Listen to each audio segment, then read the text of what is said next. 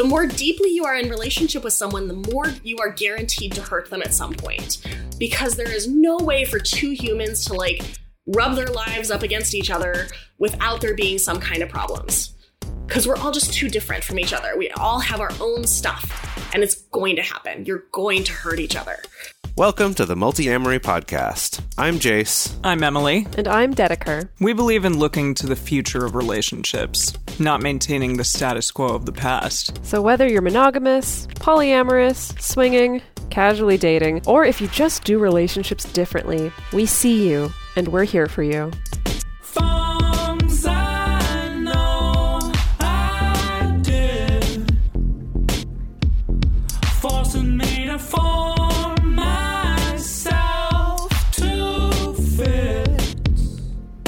On this episode of the Multiamory Podcast, we're discussing what not to do in a non-monogamous relationship. And joining us for this is Dr. Liz Powell.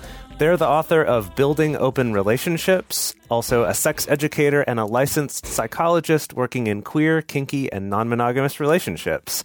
Also, Dr. Liz is going to be hosting a six week webinar with our friend Kevin Patterson in April called Unfuck Your Polyamory, which uh, we'll kind of get into a little bit during this, and then Liz can tell us more about that at the end. So, welcome, Dr. Liz.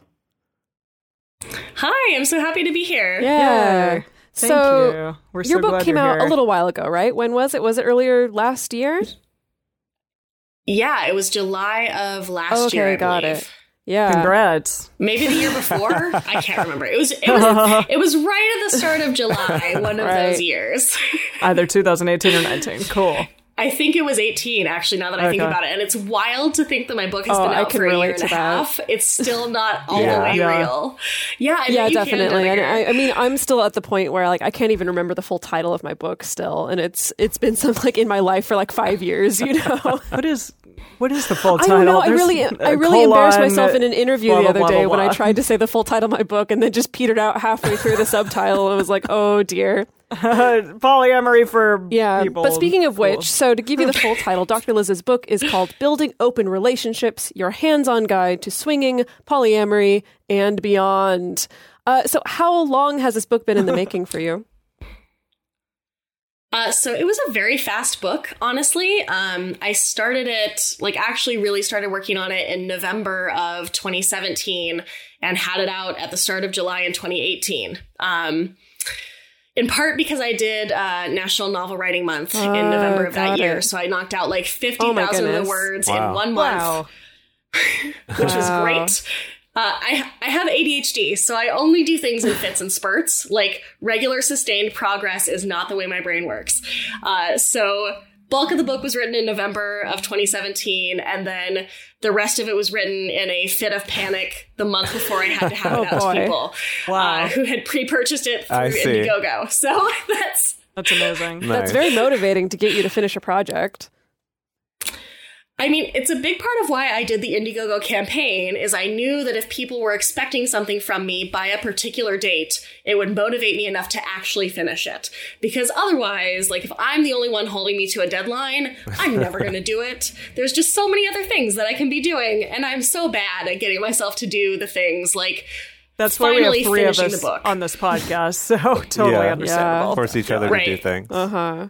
So today, uh, for this episode, specifically, we're looking at a very particular section in Dr. Liz's book, uh, simply titled "Don't Do These Things." um, and you know, Dr. Liz, you know, you lay out a number of behaviors. Well, l- let me just pose it to you. What inspired this particular section for you? I mean, overall, my book was intended to be something that people can utilize in really practical ways. Uh, it's not a book that needs to be read cover to cover. It's not a book where if you don't read an earlier section, you're going to be lost later on. I wanted it to be something very specifically where folks can pick and choose and grab the parts that are going to be most helpful for them. And with any project, there's always a number of things that don't quite fit other places. And I found that a lot of those for this book fell into that category of like, how can you not be a dick about this? Like, how can you not be a jerk when you're in these relationships with other people? Uh, and so that's kind of how it started as like a joking section title in my my writing program, and then was fabulous, so I kept it. It's great. Cool. Yeah, and here we are. So we're just going to go section by section and talk about each of these things. And, you know, would want to give a reminder to our listeners this is far from a comprehensive list of the ways that one can be a jerk in relationships. There are many more ways to be a jerk. So, There's so many so ways to there's be a jerk. really a veritable many. cornucopia. So many things not to so do many in a things not to do. Um, Yes. So if there's a particular behavior that we've missed, you don't have to angry tweet at us, or unless So you can. I mean, you can. yeah. I mean, I mean, if, if by all means, go for it. So we're going to start out. The very first section that you put in there is titled "Don't be a douchebag." Can you just really quickly sum up for us and our listeners what you mean by that? I think that unfortunately, most of us don't learn how to be good citizens in terms of the ways that we interact with others. So that's not learning good emotional uh, intelligence skills. That's uh, not learning what to do when what we want doesn't align with what someone wants to give us. It's not learning how to set our boundaries. It's not learning how to ask for what we actually want and need. Like, it's a lot of the ways that we fall into problematic, passive aggressive, negative patterns with other people. And I think there's also a lot of ways that people end up acting out in relationships, either because of their own stuff or because of their fears or other things that happen for them. And it can be really tempting for folks who have that tendency to end up going into multiple relationships because they may feel like then there are going to be less people actually paying attention, right? If they can just spread their mm-hmm. jerkness Right. thinly enough, no one will notice the thin layer of jerkness, uh, rather than in mm. one relationship, one person holding all of the jerkness, right? Mm. So it's Wow. like it's like a toast that you spread, a very wide piece of toast that you spread your jerkness across, like some really crappy butter. Right, like the worst, like most terrible imitation butter spread that has like real butter flavorin, but like with the ex the apostrophe on oh. flavorin, like that's kind of what it is. Yeah. Flavorin. I love that. wow. Okay, so so this section it reminded me of something that we end up talking about a fair amount on this show, and someone actually asked me about this recently. They're like, "Why do you always mention this?" But basically, we'll do an episode where we'll talk about some topic, and maybe we'll give some techniques or some tools that people can use, and then at the end, we feel this need to be like, "Hey, and like, don't weaponize this." Like, I feel like Yes. that's Dedeker's favorite thing Yeah. to say. Don't weaponize this shit. and it's Yeah. it's that thing of like there isn't this sort of foolproof if you do this thing you're never a jerk kind of a thing or if you you know if you don't do this thing you're never a jerk it's like you could take something really constructive like nonviolent communication and use it to be Oh, yeah. manipulative and abusive and a jerk so this this section kind of reminded me a bit of that and it's it's hard to pin it down for people but it's just that like It is. it, it almost makes it worse when you're like, I'm doing the right thing, and here I am being a jerk by doing it. Right. Yeah, and I think that a lot of where I see this happening of people taking these things that could otherwise be healthy and weaponizing them, it's this it, people almost get into like this rules Mm. lawyering of like, well, I use I statements to tell you that I feel like you're an asshole, Right. right. Rather that there's this like I followed the rules, therefore what I did can't be wrong. Sure. Uh, and I think that, like, on a larger scale, a lot of our communities are still reckoning with, like, how do we understand which behaviors are acceptable? How do we under- understand how to help people correct behaviors that are problematic? And, like, the more that we try to be explicit about every single thing that mm. someone can do, the, e- the more loopholes people Yeah. try to find. And so I feel like most of this section just boils down to, like, worry less about details and more about the spirit of a thing? And are you actually acting from a place of kindness and compassion? Or are you looking for ways to like be okay being a jerk? Yeah, because you you specifically zero in on, and I know I've seen this kind of come up in conversation a lot recently in communities, um, because you zero in specifically on the behavior of like taking responsibility for your own feelings, and that's a great concept, and, and it's something that we all should do. But then you really zero in on then weaponizing it to then. Yeah. like essentially telling other people to be responsible for their own feelings so that you don't have to be responsible for anything you know, which is it's so tricky, you know, it's the same like, you know, I think on our Mm-hmm. show so many people have reached out to us have, you know, talking about specifically we did an episode about like owning your own shit and taking responsibility for your feelings and people were so blown away by it and loved it and really moved by it and then at the same time we can also see how many ways it's so easy to abuse that and make it so that you can just absolve yourself of any responsibility for anybody's feelings around you. Yeah, Yeah, is there and a for line me, there? Yeah, I mean, I saw so I saw a lot of this when I was first moving into non-monogamic communities in a more significant way. In a lot of folks who, in the early days, were drawn to the label of relationship anarchy. Hmm. That, like, a lot of those folks, and everybody's nodding Yep. because we all know, like, Yeah. a lot of those folks, especially in the early days, were what I call relationship hmm. libertarians. Your stuff is your problem. Don't bother me with it. Like, you be over there. Your feelings are your responsibility.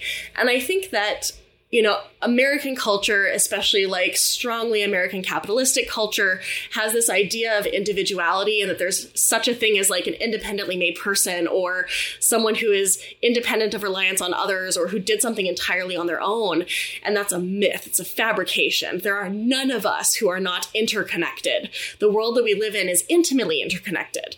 And to imagine that any one of us could do a thing or say a thing to someone we care about and have it not have an impact for which we are at all responsible like that is such a dismissive and uh, it's such a problematic way to think about how disposable other people are to you, right? That if anyone has a negative reaction to you, it must necessarily be about them. It can't possibly be about you.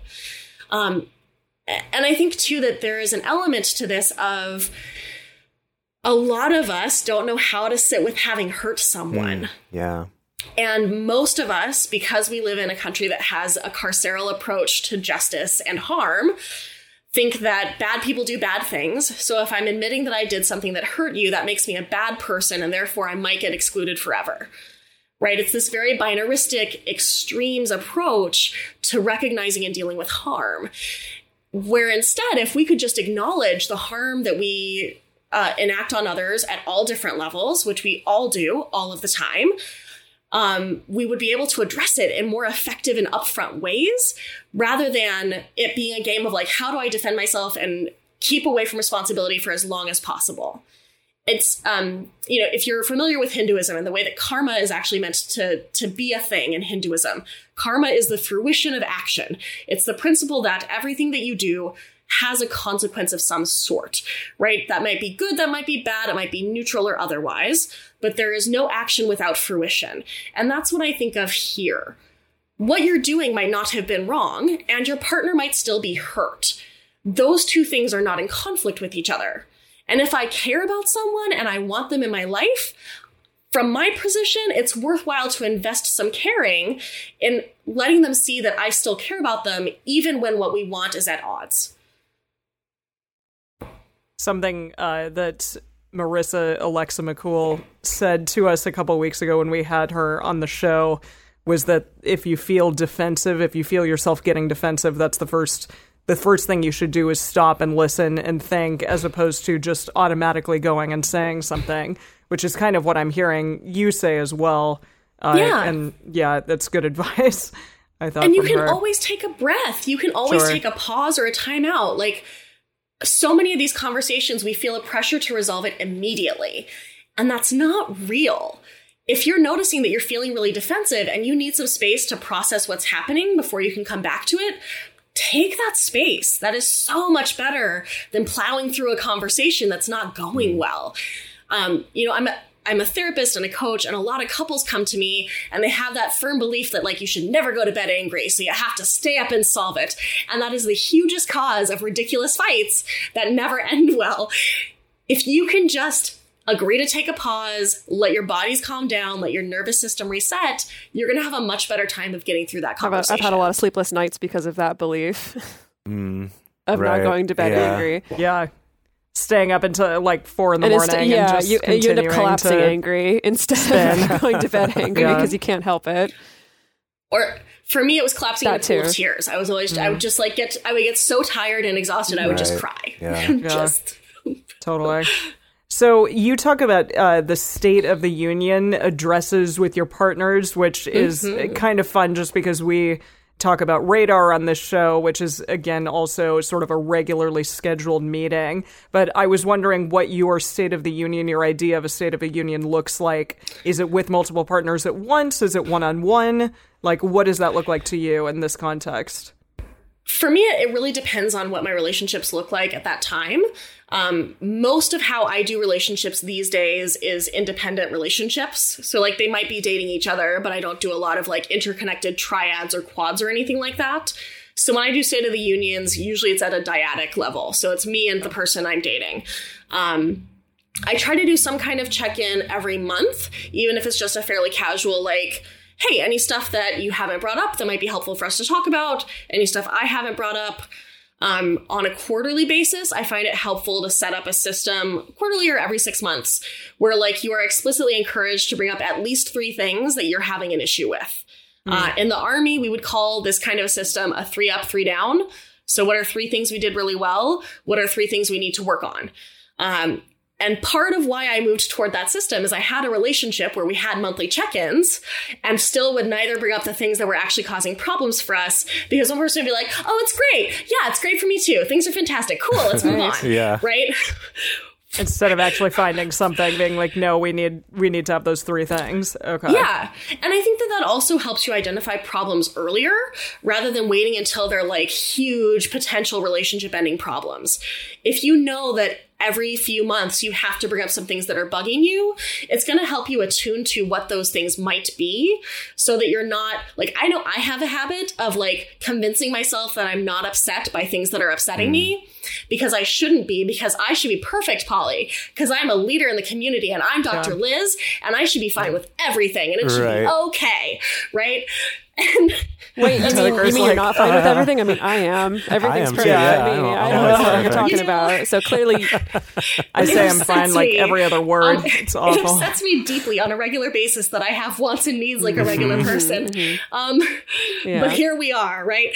Yeah. And so you know, for me, knowing that I have to come up with things to talk about makes it easier. Mm, yeah, and especially like for folks who we're socialized in families or given especially socialization as women in this culture. Yep. bringing up problems is a thing that is strongly discouraged. And so making a space where it is explicit and expected makes it way simpler for everybody. And is that for i'm just curious for your system of like the three up three down is that each person has a three up three down? Or like together we come up with three yes. up three down we each do. No, you have to come wow, up with them okay, separately. Cool. Yeah. Yeah. Because because what I've found uh, is that when folks try to collaborate on what they think the problem is, it is very rarely right. what actually is mm. the hmm. problem. Yeah. Hmm. um, you know, there's this thing those of us who work with couples see all the time where the couple comes in and says, "This is our problem." And yeah. that is never actually the problem. right? The the Iranian yogurt is not the problem 90% of the time. So it you just have to have that separate space because what I'm identifying as a problem might be something that you think is going really well. Mm. And if we're trying to collaborate, collaboratively come up with these things, uh, it's it's unlikely that we're going to actually be real and honest about right. it. Uh, okay, I, I, love this. This is a good. I think this is a good kind of foundation for all of these, right? So with all of this, it's just like don't be a jerk. It's a good.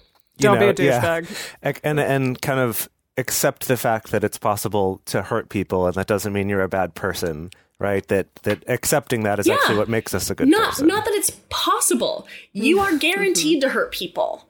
The more deeply you are in relationship with someone the more you are guaranteed to hurt them at some point. Because there is no way for two humans to like rub their lives up against each other without there being some kind of problems. Because we're all just too different from each other. We all have our own stuff and it's going to happen. You're going to hurt each other. All right. So the next one from this section of your book is about cowboying slash cowgirling slash cowpersoning.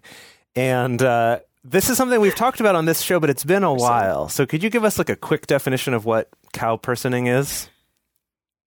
Sure. So a cow person is someone who is monogamous, but they want to find someone to date and they think probably the hot sexy people are doing the non-monogamy so they're just going to go into the non-monogamy community and date one of them and steal them away back to monogamy land got it so they're gonna rope themselves right, a cow. Right. And it's yeah, like the the cowboy analogy comes right from this like, oh, the non monogamous people are like these wild horses out here that you're gonna go lasso yeah. and then I'm gonna bring Exactly. like that song by the Rolling Yeah. Stones. I mean, I, Yes. I I love the idea of like being a wild horse as a polyamorous Yeah, this person. could get kind of kinky I if we lean into it, but Yeah. Oh boy. Yeah, I mean, I'm thinking of Warsan Shire's poem for women who are difficult Mm. to love, where like the first line is like, "You are a horse running Mm. alone," right? And like, absolutely love the image of being a wild horse, but I do not fucking want to be broken. Right. Thank you very Yeah, much. yeah. So okay, so something that with this one, I feel like when you describe it like that on the surface, it's like, oh yeah, that's shitty. But I think where this one gets really complicated is in the subtleties of it. Of Yeah, you know, it's it's one thing to be like a very intentional cowboy, which is I know I'm monogamous. I know I want to go in and break me a polyamorous filly and make them be monogamous, right? Uh, In my experience, though, most people don't go into it quite so clearly like that. It's more Yeah. like, huh, I'm interested in this person, or maybe I've met some people who are non monogamous. Like, maybe I'll give that a try but n- never quite committing all the way to like no i'm really going to do this sort of still with in the back of your mind this Yeah. hope of like well but if it's real right or if they'll want to be monogamous. yeah and then it mm-hmm. becomes i Yeah. think actually much more more harmful in a way because oh, it's oh yeah, then it's so tied up in like, well, if you're not being monogamous with me, then that's because you don't really love me, or that's because mm-hmm. you know something's wrong with you, or like all the things that we've heard before. Yeah, absolutely. And I do think that that is more commonly how it happens. That it's with folks who, you know, they're kind of fine with like dating multiple people, but like, of course, if it was serious, they would want monogamy. Or like, I mean, if it was like, like, yeah, polyamory, sure, but like, are we going to be like polyamorous and like married or like have kids? Like that seems silly. So if you want those things, then clearly you're going to want to be monogamous with me. And I think there's probably also some folks for whom an element of this is that they really do want to be polyamory people and they aren't. Hmm. You know, I think that some folks are naturally really well suited to non monogamy. Some folks are really well suited naturally to monogamy, and a whole bunch of folks are somewhere in the middle and could kind of maybe go either way depending on circumstances. But the reality is, we live in a monogamous culture. We live in a world that is mononormative and monocentric. And moving against that river is hard. And you have to be committed to do it because otherwise it's just much easier to go with the mm-hmm. flow. Mm-hmm. And I think that this, this same kind of underlying belief set is similar to underlying like strict hierarchies. It's similar to what's underlying people who want to have this very exclusive romantic connection. But like you can do other things with your body, but that's not meaningful. What's meaningful is what we have, and we're going to protect that at all costs. Which comes from, you know, the scarcity that we're all taught. We're taught that you get one love, right? You get one person who is your one, who is the one forever, and you need to protect them at all costs, and everyone else is trying to steal them. And I think that that is really hard to unprogram, even if you've been acting in non monogamous ways for a long time. It's a lot of societal training that goes into that. And I think that it's hard to know sometimes when it's still there and still acting in you. Yeah, mm. definitely. I, I kind of want to approach this topic a little bit on the other side of things because, you know, there's many people that I know who read about cow personing or experience it, you know, like have a bad experience with it. And mm-hmm. then they feel compelled to kind of swing the other way and be like, well, I'm only going to seek partners who already identify as non monogamous or polyamorous or who are already partnered or whatever. And sometimes that works out really well for people. And sometimes I see it lead to a lot of frustration with a smaller dating pool or Yeah. a dating pool where there's just, so much crossover because everyone knows each other or things like that. And so, you know, all the time, Yes. especially when I have clients, if they've just been burned by some kind of cow personing situation, so many times they ask, like, should I just like refuse to date anyone who doesn't already identify as polyamorous? And so I'm wondering your take on that. You know, what advice do you want to give to people who are maybe considering maybe it's okay to date outside of the non monogamous community, or maybe I should avoid that at all costs? Like, what's your take on that? That is such a personal, like, risk and effort mm-hmm. equation, right? So for me, because it is literally my job to teach people how to do non monogamy well, I don't tend to date people who are new to non monogamy because it starts to feel like work mm-hmm. really mm-hmm. quickly. Yeah, Uh, and I don't want to work with the people I'm fucking. You know, first of all, it's not particularly ethical. Secondly, maybe I'd rather have the money. I don't know. but for me, it's hard Yeah. to date people who are new to non monogamy because while dating someone who is working really hard at it makes it easier for them in some ways, it also means my expectation set is much higher. Like, I, because it is literally my job to hold people's emotions and do emotional labor, the kinds of things that I am willing to walk partners through are more limited in some ways than other people might be because it, it, it can start to feel like I'm on the job. I think some folks who have been non monogamous for a long time are really great at dating new to non monogamy people. I think that if you are someone who knows you want to be non monogamous and you're going to date people who are uncertain about non monogamy or newer to it, it's important for you to be really good at your boundaries and to know where your boundaries are, how you're going to set them, and how you're going to enforce them. And I think it's also important to do a lot of very upfront communication. And if you start to feel like something is off, to just call it out. Um, I think a lot of folks, uh, when they're getting mixed signals from someone, where the person is saying, like, no, of course I want you to date other people. I just have had emotional meltdowns before your last five dates because my life has been really hard lately, right? They want to hear their intent to change. They want to appreciate that a person could change. They want to hold space for someone becoming who they want them to be, but they aren't listening to the actual behaviors that are Yeah. happening. So I think you have to consider like what are the risks of doing this? Where are my boundaries? How do I know when it's time to pull out of this? How do I know when it's worth continuing to invest effort?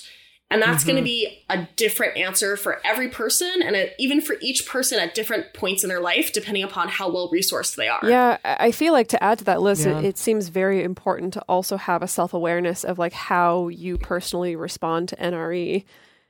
You know, because I know I can mm-hmm. sit and think back of like, especially situations that I've been in where I feel like someone was kind of trying to cowperson me or whatever, and thinking about like, ooh, I know because I was like in this hot state of all this chemical cocktails flying around in my brain, I was way worse at having boundaries or way worse at sticking up for my values and things like that. I feel like that's definitely a factor, you know, of just having that Yeah, experience and definitely. having that awareness. Yeah, I mean, when you're in NRE, you are by definition high. Your brain is flooded with all sorts of chemicals that are not there during regular waking state consciousness. So you want to be very careful of how you do decisions. um, you know, for me, I have a therapist. I see her every week. And if I'm starting to be in NRE with someone, I talk with her about it basically every week that I see her just to get an external check Yeah. on what's happening. Uh, because I know. Like as someone who uh, has ADHD and is therefore somewhat impulsive and has a lot of like excitement and energy when things are new, that it's helpful for me to have external checks. I also have friends who I can talk to who will give me checks and like point out if I'm doing stupid stuff. And I know that for me, like when I'm in NRE, I want to like get married and have babies and move in together. And as soon as like the six month mark hits, I probably don't want any of those things. So I just don't talk about them. I let myself experience that beautiful fantasy life and then like let it move on. Cause that's not, I'm not going to be happy with that. Um, and yeah, I think, you know, most of us are relatively inexperienced in setting good boundaries because very few people are raised by parents who encourage them to set good boundaries. And most of how we learn to interact with people is what we learn from our families. So practicing for yourself with your friends, with your coworkers, with the people around you, setting good boundaries, paying attention to like in your body, what feels like a yes, what feels like a no. How do you know when someone is already over your boundary? Like that kind of work pays off even in NRE because I know when I look back that even during NRE, I saw the things that were not working for me. I just decided not to mm. listen. Mm. Yeah, definitely. Amen to that. All right, so let's move on to the next one harem collecting. Can you explain what this is? And yeah, we had we had some questions about this one, so please. Yeah, so I think most of us who have been in non monogamy for a while have seen that there are usually in every community a couple of generally straight cisgender men who have a variety of very attractive, usually much younger women partners who are not allowed to date anyone else. Mm. they this this person gets to date multiple people. A lot of times it's also in kink context that like he is the sir and they are all his slaves and they uh, must do his bidding, right? Where there's this uh, imbalance in the relationship where one person gets to be non monogamous and do whatever they want with whoever they want, uh, and the other people are expected to be faithful. Um, and I think, you know, again, the most common way I see this is with that very particular cis hetero kind of gender imbalanced thing that is clearly reflective of patriarchy and the way that patriarchy teaches us like who gets to have sexual agency and whose sexual desires and needs matter. Um, but I've seen it a variety of different ways as well, where there are in some communities, again, especially in kink contexts, femdoms who have multiple male slaves who are not allowed to do anything with anyone else, uh, and who send them lots of money, and, and where the ethical, like how ethical that situation actually is for those involved, is uncertain. Um, in general, if what you're trying to do is collect as many pretty people as possible in your life, that is not necessarily a problem, but it is more likely to become a problem because all of us have necessarily limited time and energy. And what, what, if what you're trying to do is collect people, it is questionable how much of their humanity you can engage with. And I think that objectification can be really hot when it's like mutually negotiated and agreed upon, but otherwise is not a great idea. Um, I see a lot of folks, especially folks newer to non monogamy, who are like, oh my God, all these hot people, I want all of them. I want to date 12 people, and they're all the hottest people in the community. And like, we've been there. that way lies madness. There's, yeah. you just can't. Yes. That yeah, totally makes sense. I I feel like I see this more in one penis policy type situations. Oh, yeah. I mean, totally. maybe one vagina policy, but not not as often. But would you still kind of classify that as harem collecting in a way? And and why do you think that? Especially newly non monogamous people tend to go this route, especially the one penis policy route. Is it just yeah. insecurity and well, I mean, I think one penis policy can be harem collecting, but might hmm. not. It depends on how okay they are with the not penis haver having actual relationships. Yeah. Other than the penis haver, right? Harem collecting, as I'm talking about it, is like a very clear one person is non monogamous, other people are perhaps in name non monogamous, but not actually given the freedom and autonomy to be non monogamous. Um, one penis policies are like real strictly about patriarchy, right? Yeah. There's a, a story that patriarchy teaches us that men are sexual subjects and women are sexual objects. Uh, and non binary folks like me don't exist. So, um, people who are having sex with a penis, because again, only cisgender people exist, uh, that sex is more real because they are subjects. They are actual actors. They are making decisions. They are the people creating a thing. Whereas people who are cisgender women are receivers they are objects they are recipients they are passive in this in this form. So sex between two women doesn't count because like yeah it's fun times that they're doing but that's not like real. Like how can they have sex? There's no penis. The penis is what makes the sex.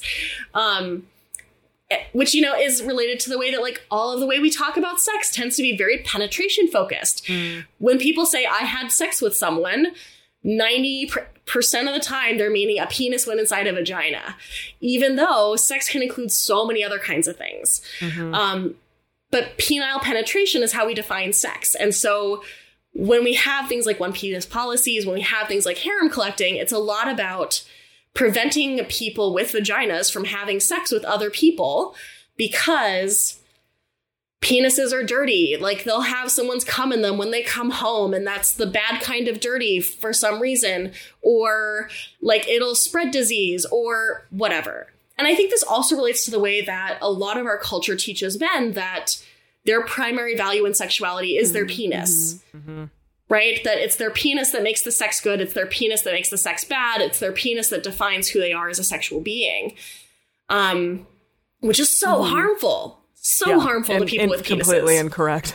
Completely well, incorrect. And if you think about right? it, like hand fucking is the jam. But also, if you think yeah. about it, why don't more people hand fuck more? Like in most mainstream pornography, right? which is what most, uh, you know, most cisgender heterosexual men are, are consuming for pornography. Um, you know, the man in the pornographic scene usually is just a penis. Like he's usually cut off at the shoulders. Yes. Yeah, you don't see his You head don't or see anything. head, you don't Yeah. see a leg. Like they yeah, just, and so it's like you are. Yeah, it's like so reinforced that like that is your job in this situation. Yeah, and I and I, I like I, Yeah. I worry we're going to go too far off on this tangent, but it's this stuff is so interesting because I've also found in men that I've worked with that this um, kind of over reliance on your penis, like that's the only thing that makes you good as a sexual partner, or may, maybe not the only thing, but it's the most important thing.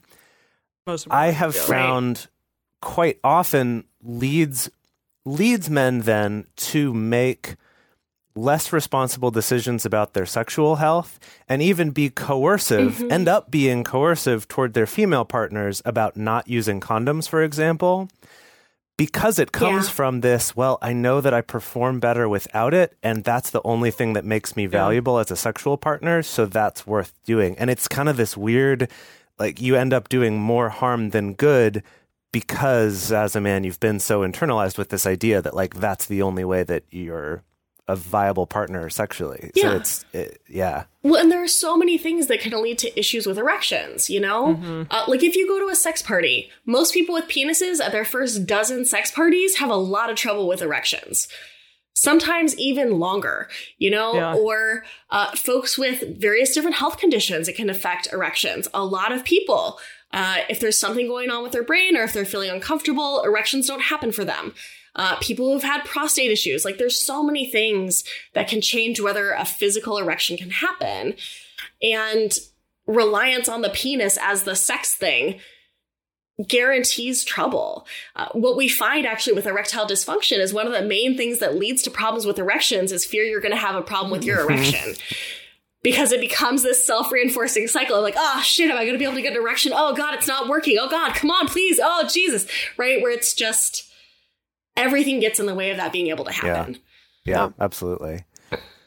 Okay, we have more that we want to get to, but before we do that, we're going to take a quick break to talk about some ways you can support this show. If you like what you're hearing and if you like what's going on here, please help us keep this going and to keep this show growing by taking a moment to listen to our ads and check out our sponsors. When you need mealtime inspiration, it's worth shopping Kroger, where you'll find over 30,000 mouthwatering choices that excite your inner foodie. And no matter what tasty choice you make, you'll enjoy our everyday low prices, plus extra ways to save, like digital coupons worth over $600 each week. You can also save up to $1 off per gallon at the pump with fuel points. More savings and more inspiring flavors make shopping Kroger worth it every time. Kroger, fresh for everyone. Fuel restrictions apply.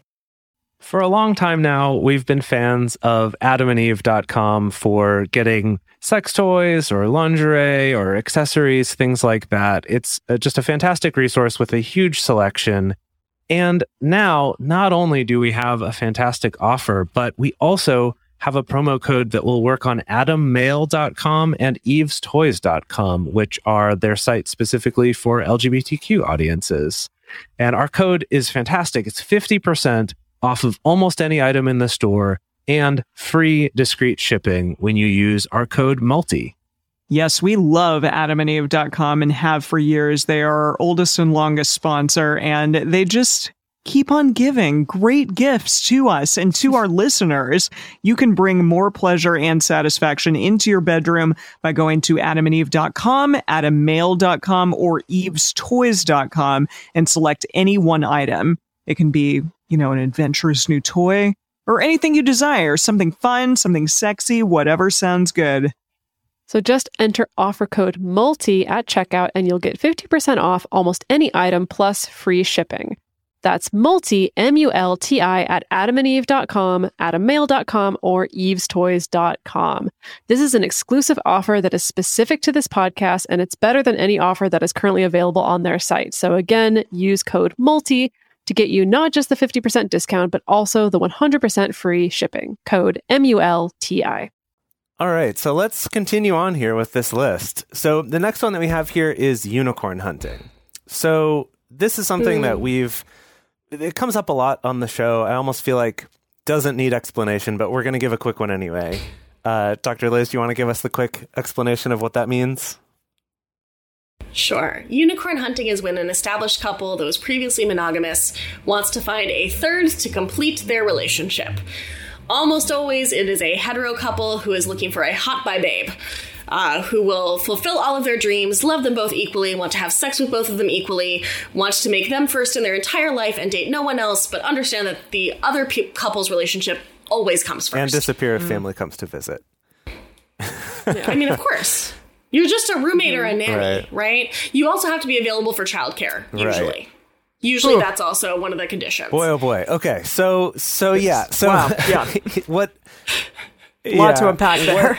This one's so interesting because I feel like unicorn hunting, at least within established polyamorous communities, is it's all it's like a, a byword. It's like a, a joke. It's this like, oh yeah, unicorn hunting. Am I right?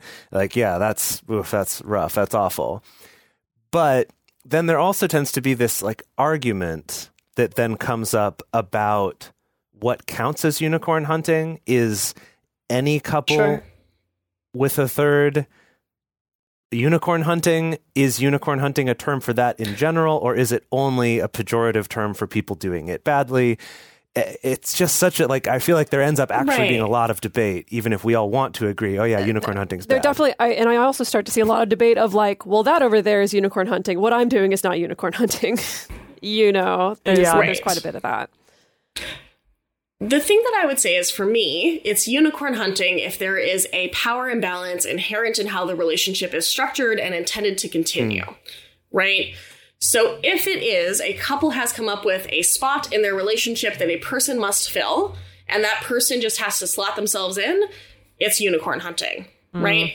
If it is, there are two people who are in a relationship who would like to both have relationships with the same person, and they're open to building independent and interesting relationships between all three of them, that I would say is not necessarily unicorn hunting. For me, it's about power imbalance and objectification, right? Are you looking for a sex toy who happens to be breathing uh, and can take care of your children? Or are you acknowledging that this independent person is going to have their own wants and needs, their own desires, their own way of doing things, and you have space for that in the way that you're creating this new relationship? so i'm going to play the part of the unicorn hunting couple now Apologist. Sure. the, the apologist yeah and i'm going to say like but we're going to treat them really well. Like that's not going to be a problem. Like we're going to take care of them. They're going to be taken care of. So it's not. They don't have to worry about it. ta- taken care of in what way? Well, and like, I I don't think anyone goes into unicorn hunting saying to themselves, what we want to do is find someone to take advantage of and who we're not going Be to treat as an real equal dick to. person. Right? That is not how it's internally framed. However, intent is not magic. Just because you don't intend to create a power imbalance, just because you don't intend to harm someone in the way you do things, does not mean that that won't be the impact that is happening. I think that the reason unicorn hunting happens is it is the closest thing to monogamy, so it is the safest choice. Hmm. If you are really, really worried about something messing up your existing relationship, it seems much safer to just do everything together and find someone who is going to refuse to rock your boat. Mm-hmm. Right. But that safety is an illusion. It doesn't exist. There is no guarantee that anything you do that changes your relationship as significantly as moving from monogamy to any version of non monogamy, you can't keep it the same. It's not going to work. You are not just kind of editing your relationship slightly, you are changing the entire foundation upon which your relationship is built and constructed. And I think people who are unicorn hunters they worry what will happen if they do that work. For good reason, right? A lot of us worry what would happen if we had to sit down with our partner and really evaluate everything about how we do things, what our assumptions are, what we want from each other, and what we want life to look like going forward.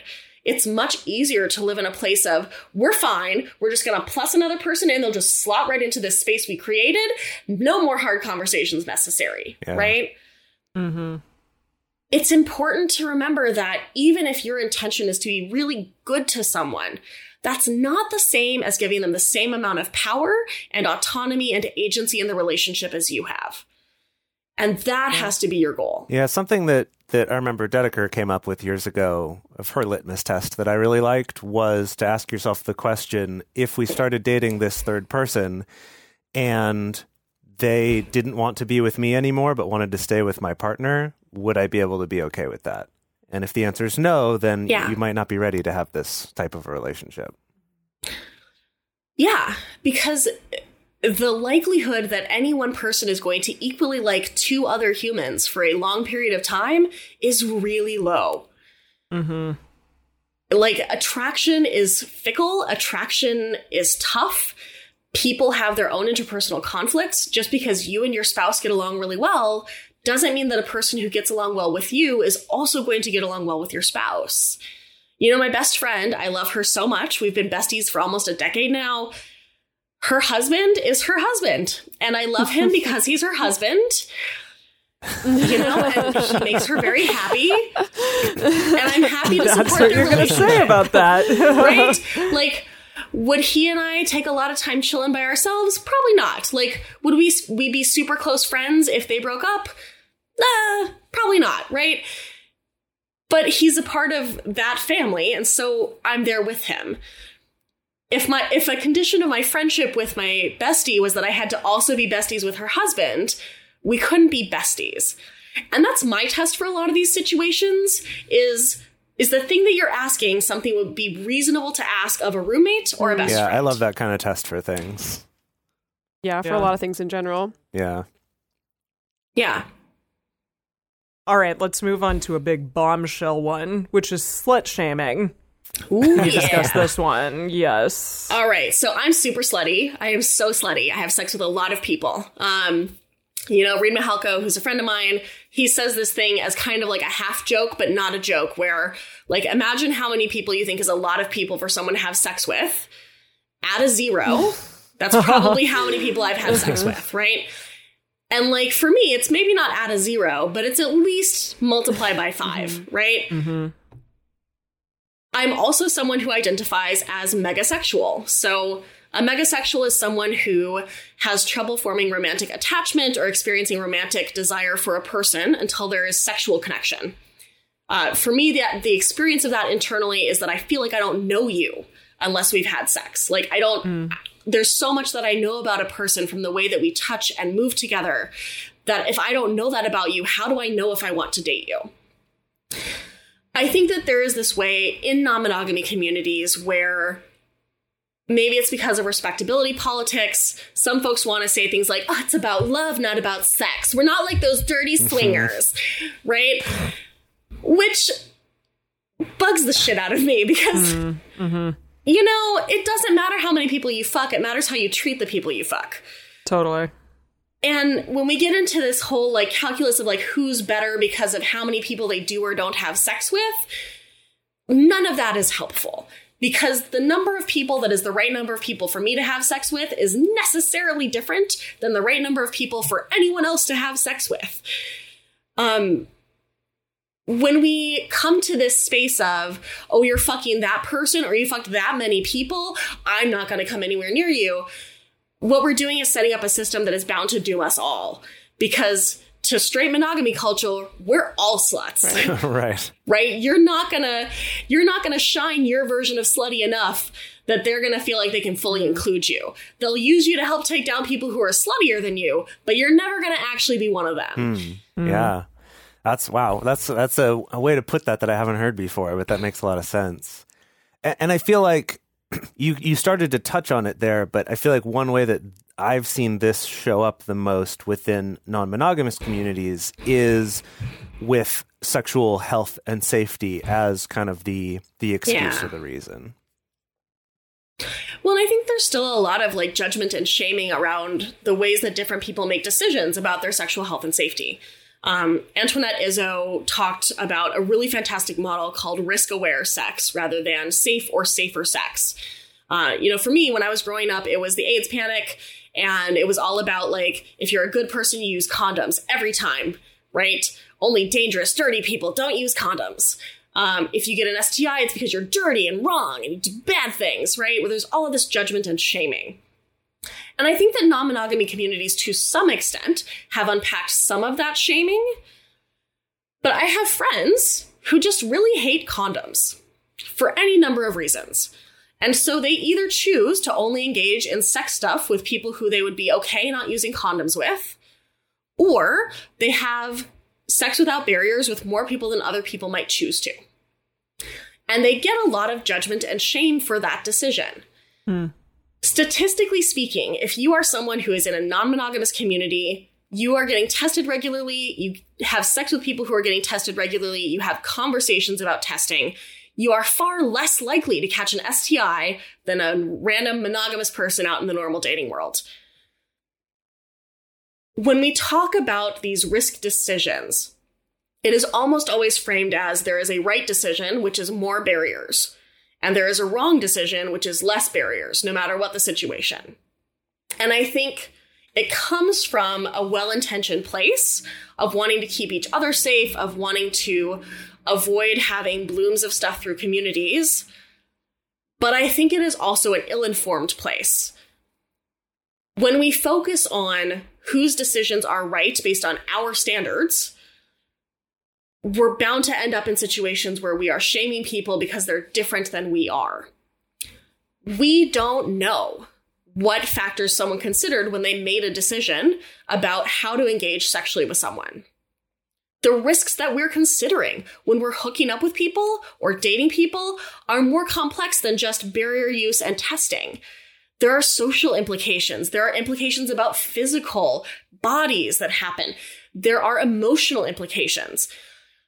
And I think that we have to work as a community on unpacking our ideas about how we interact with people who make risk decisions differently than we do and move to a space of like being open to understanding different methods of, of, assessing and making risk decisions than just the ones that we personally believe in. Yeah, and I think where I start to see that getting really messy in the community is I do feel that to a certain extent because we're still kind of dealing with this undercurrent of shame about our sexual choices whether that's about who we have sex with the kind of sex we have or what kind of risk we want to take during having sex that I think because there's this undercurrent of shame, it becomes hard to have boundaries around your own choices. And so that can lead to situations where, you know, if I'm someone where it's like, well, I only want to have sex with someone if we can use a condom, and I'm engaging with mm-hmm. someone who only wants to have sex with me if they cannot use a condom, one of us has to be at least has to be willing to say like well then i guess we can't have sex but i think where it starts to get or, right. or, we need to figure out something else right some other kind of sexual activity or some other way to engage that that works for both of us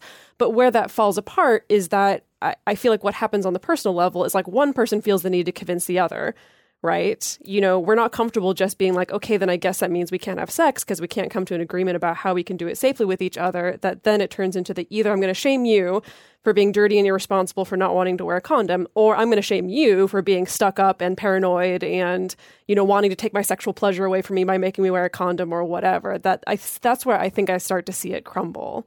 Yeah. Yeah, and I think that what you touched on that I see happening there a lot is people don't want to not have sex. no, at the end of the day, right? they're, they're, like, they want to figure out a way to heart. do it. We're real close. How do we make yeah. it happen?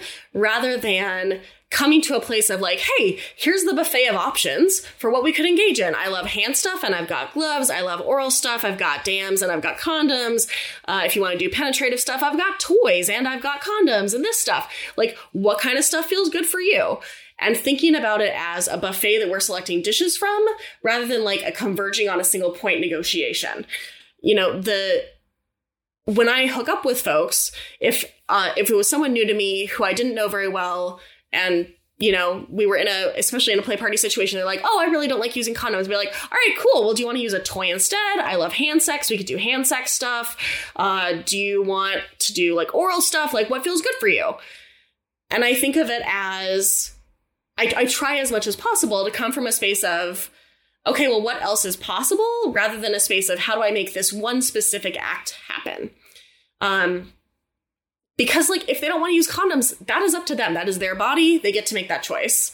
I don't want to make that choice with my body. So, like, what else is available? Yeah. But so just yeah, I was going to oh, say, yes, but please, then again, you know, again that it's like we still need to step into that um, realm of being able to say that without shame, right? Yeah. You know, for you to be able to say like, okay, great, yeah, I love hand stuff, I love toy stuff, you know, and to not, you know, I think so many people feel like, well, I'm risking being shamed by having to say like, okay, then I'm okay passing on penis and vagina sex if mm. there's no barriers. Yeah. Yeah. And I think this is a thing that can be helpful to practice with friends, uh, where you can kind of sit down and role play stuff out just to get used to actually saying mm. it. Um, most of us are so rarely in a situation where we need to pull the plug on something like that that we're not used to it. Right? I'm really used to giving like my safer sex elevator speech and talking about what barriers I want and what kind of activities I like. I'm really used to that part of it. I don't have as much real life experience with we get to that conflict and don't know what to do about it. Mm. And I think with those kinds of things that are emotionally loaded and can be very challenging, finding folks to play that out with is the best thing you can possibly do. Because the more you say it, the easier it's going to be when you say it in the moment. Um, when I was in the army, we would say, you know, uh, train like you fight, fight like you train if you haven't trained this, it's going to be harder. Yeah, we were we were just talking about this a few episodes ago on an episode about decision making and specifically talking about the importance of rehearsing things so that when you're in that hot state like they do in the military, you've already done this so many mm-hmm. times that you can fall back on that. Whereas we tend to not do that yep. in our normal lives, where we think like, "Oh yeah, I'll, yeah, I'll I'll have that safe sex talk once I'm there," and then when we're in that aroused state, we forget how to uh, speak or think or do anything. Like, yeah, uh, I, have been tested. I was tested for, yeah. for the things they, test, they, tested me. It was all the things four months ago. Five. It was yeah. months ago. I was tested. okay, so we're going to move on to the next segment, which is called the one true way. And now I'm going to preface this by saying that you explain the phenomenon of the one true way as being what you call uh, an intermediate problem, which I, I, really loved the way that yes. you clarified that. It, oh, it totally makes 100% sense. And so, can you explain this phenomenon and the intermediate problem for our listeners? And also, what's what's is is this a reference that I'm missing? The one true way. It's similar to like Princess Bride, like twelve. Yeah, 12. Okay, got it. I, I thought Princess yeah. Bride, but I was like, I don't remember that line yeah. from. Okay, got it. Well, and and in the kink community, they use one two away uh, okay, a lot as it. well. Uh, yeah. Uh, so one two away is whenever anyone sits you down and says, "Well, if you're really X, you do it exactly this way." Uh, so in polyamory, it might be, well, everyone who's actually polyamorous, of course, has a strict hierarchy with veto policy because that's the only way to have good polyamorous relationships. Or it might be, well, you know, if you're really an informed and enlightened person who believes in feminism, you have to be non monogamous. You can't be monogamous because it reinforces patriarchy. Um, so, anyone who basically is positioning themselves as the expert of your life, uh, even though they are not in your life or an expert on it in whatsoever way, and who are telling you that they know the only way to do a thing and it has to be the way that they so happen to do it. Uh, so I call this an intermediate problem. Uh, I used to do, or I still do to some extent, a lot of partner dancing. Uh, so uh, I taught blues and swing dancing, and what you see when you're teaching blues and swing dancing is people who are beginners know that they know nothing. So they're super receptive to feedback.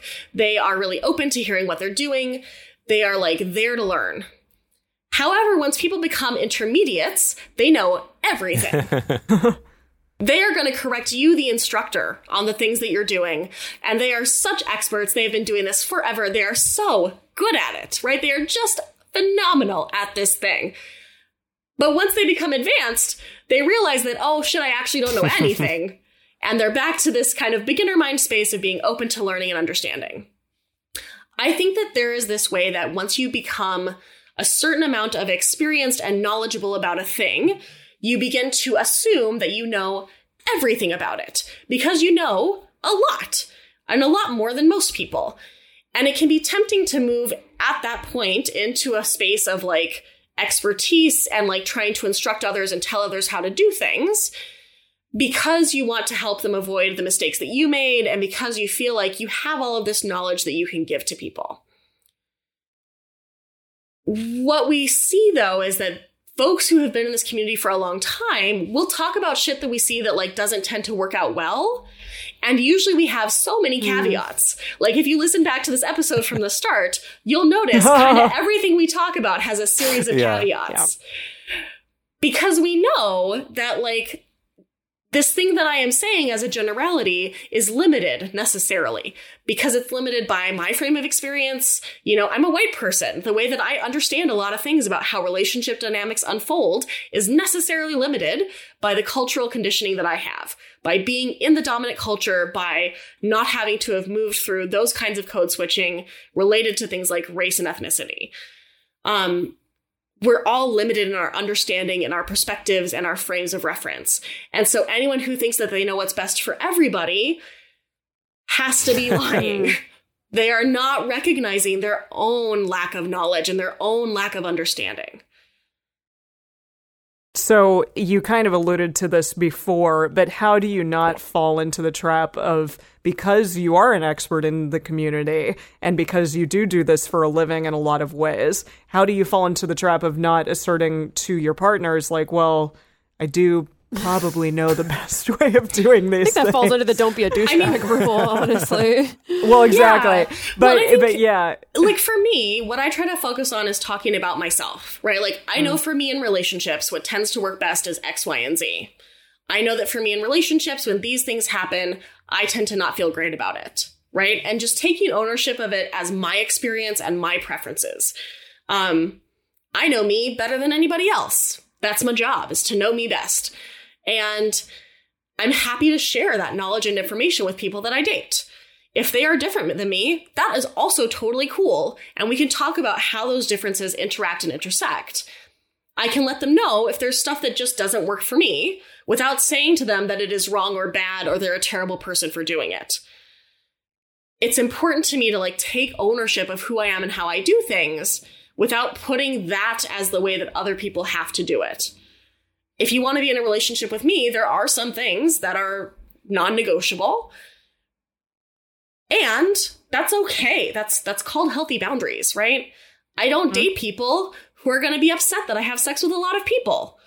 Cuz I'm going to have sex with a lot of people and like let's just not have that fight instead. Yeah, it's you know what you mentioned earlier about that uh, you know people have a hard time with not having sex, basically. It's like people have a hard time making the decision to not have sex.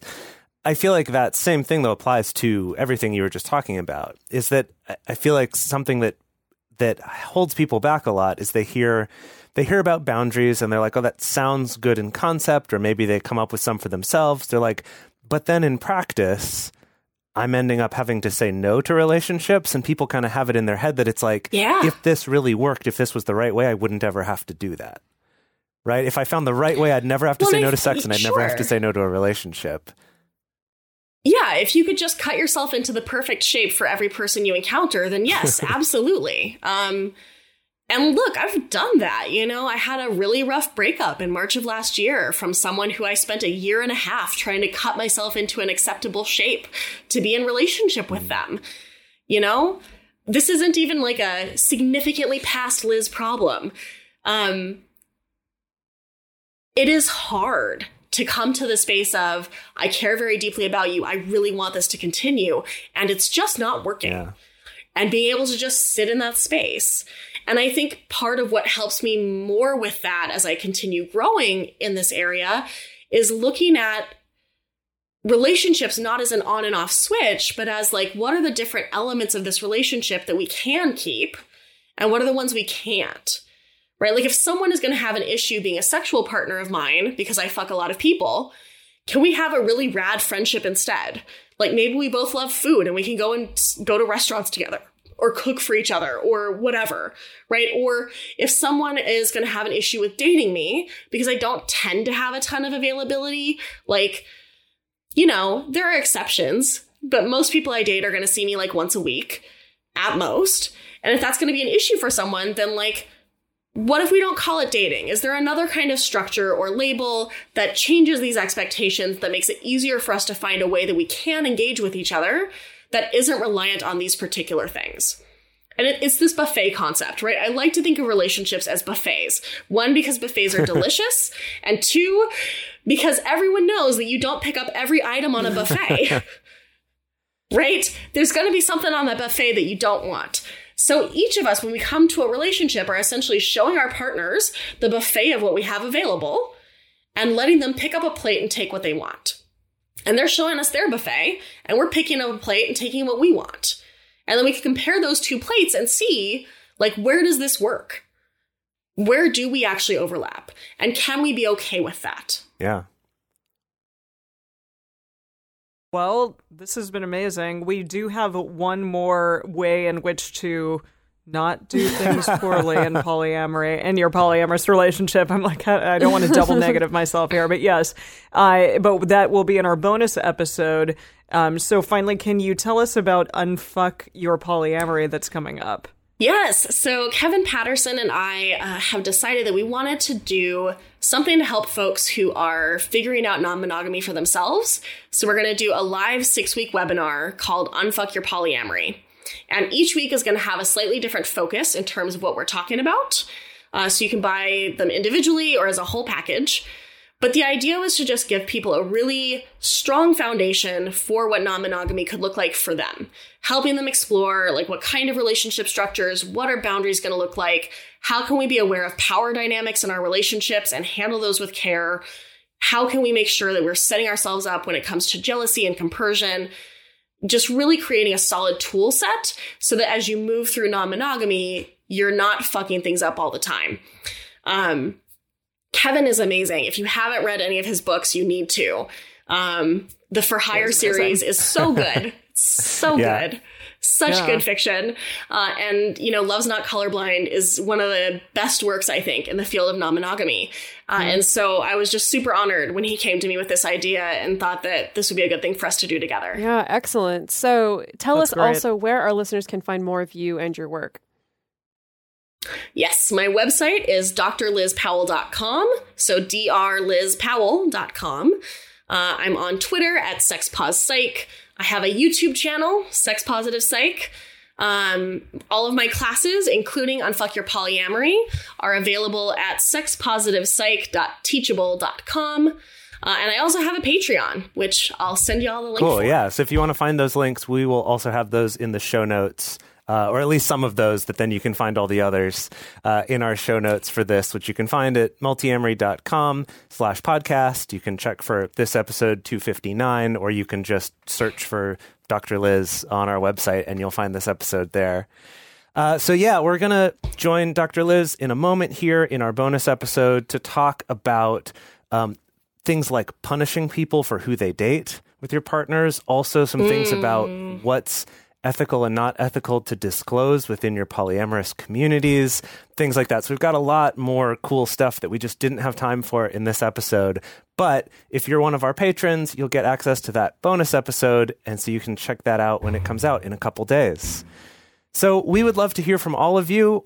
What did you think of this? Were some things, you know, what were the ones you want to angry tweet that we left out that we should have talked about? Uh, you know, Bring us your anger. Bring it.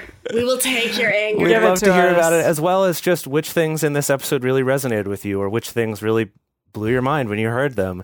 The best place to share your thoughts with other listeners is on this episode's discussion thread in our private Facebook group or Discord chat. You can get access to these groups and join our community by going to patreon.com slash multiamory. In addition, you can share with us publicly on Twitter, Facebook, or Instagram. You can email us at info at multiamory.com, leave us a voicemail at 678-MULTI05, or you can leave us a voice message on Facebook. Multiamory is created and produced by Emily Matlack, Dedeker Winston, and me, Jase Lindgren. Our episodes are edited by Mauricio Balvanera. Our social media wizard is Will McMillan. Our production assistants are Rachel Shenowork and Carson Collins. The theme song is Forms I Know I Did by Josh and Anand from the Fractal Cave EP. The full transcript is available on this episode's page on multiamory.com. Step into the world of power, loyalty, and luck. I'm gonna make him an offer he can't refuse. With family, cannolis, and spins mean everything. Now, you wanna get mixed up in the family business. Introducing The Godfather at ChumbaCasino.com. Test your luck in the shadowy world of The Godfather slot. Someday. I will call upon you to do a service for me. Play the Godfather. Now at ChumbaCasino.com. Welcome to the family. No purchase necessary. VGW Group. Void where prohibited by law. 18 plus. Terms and conditions apply.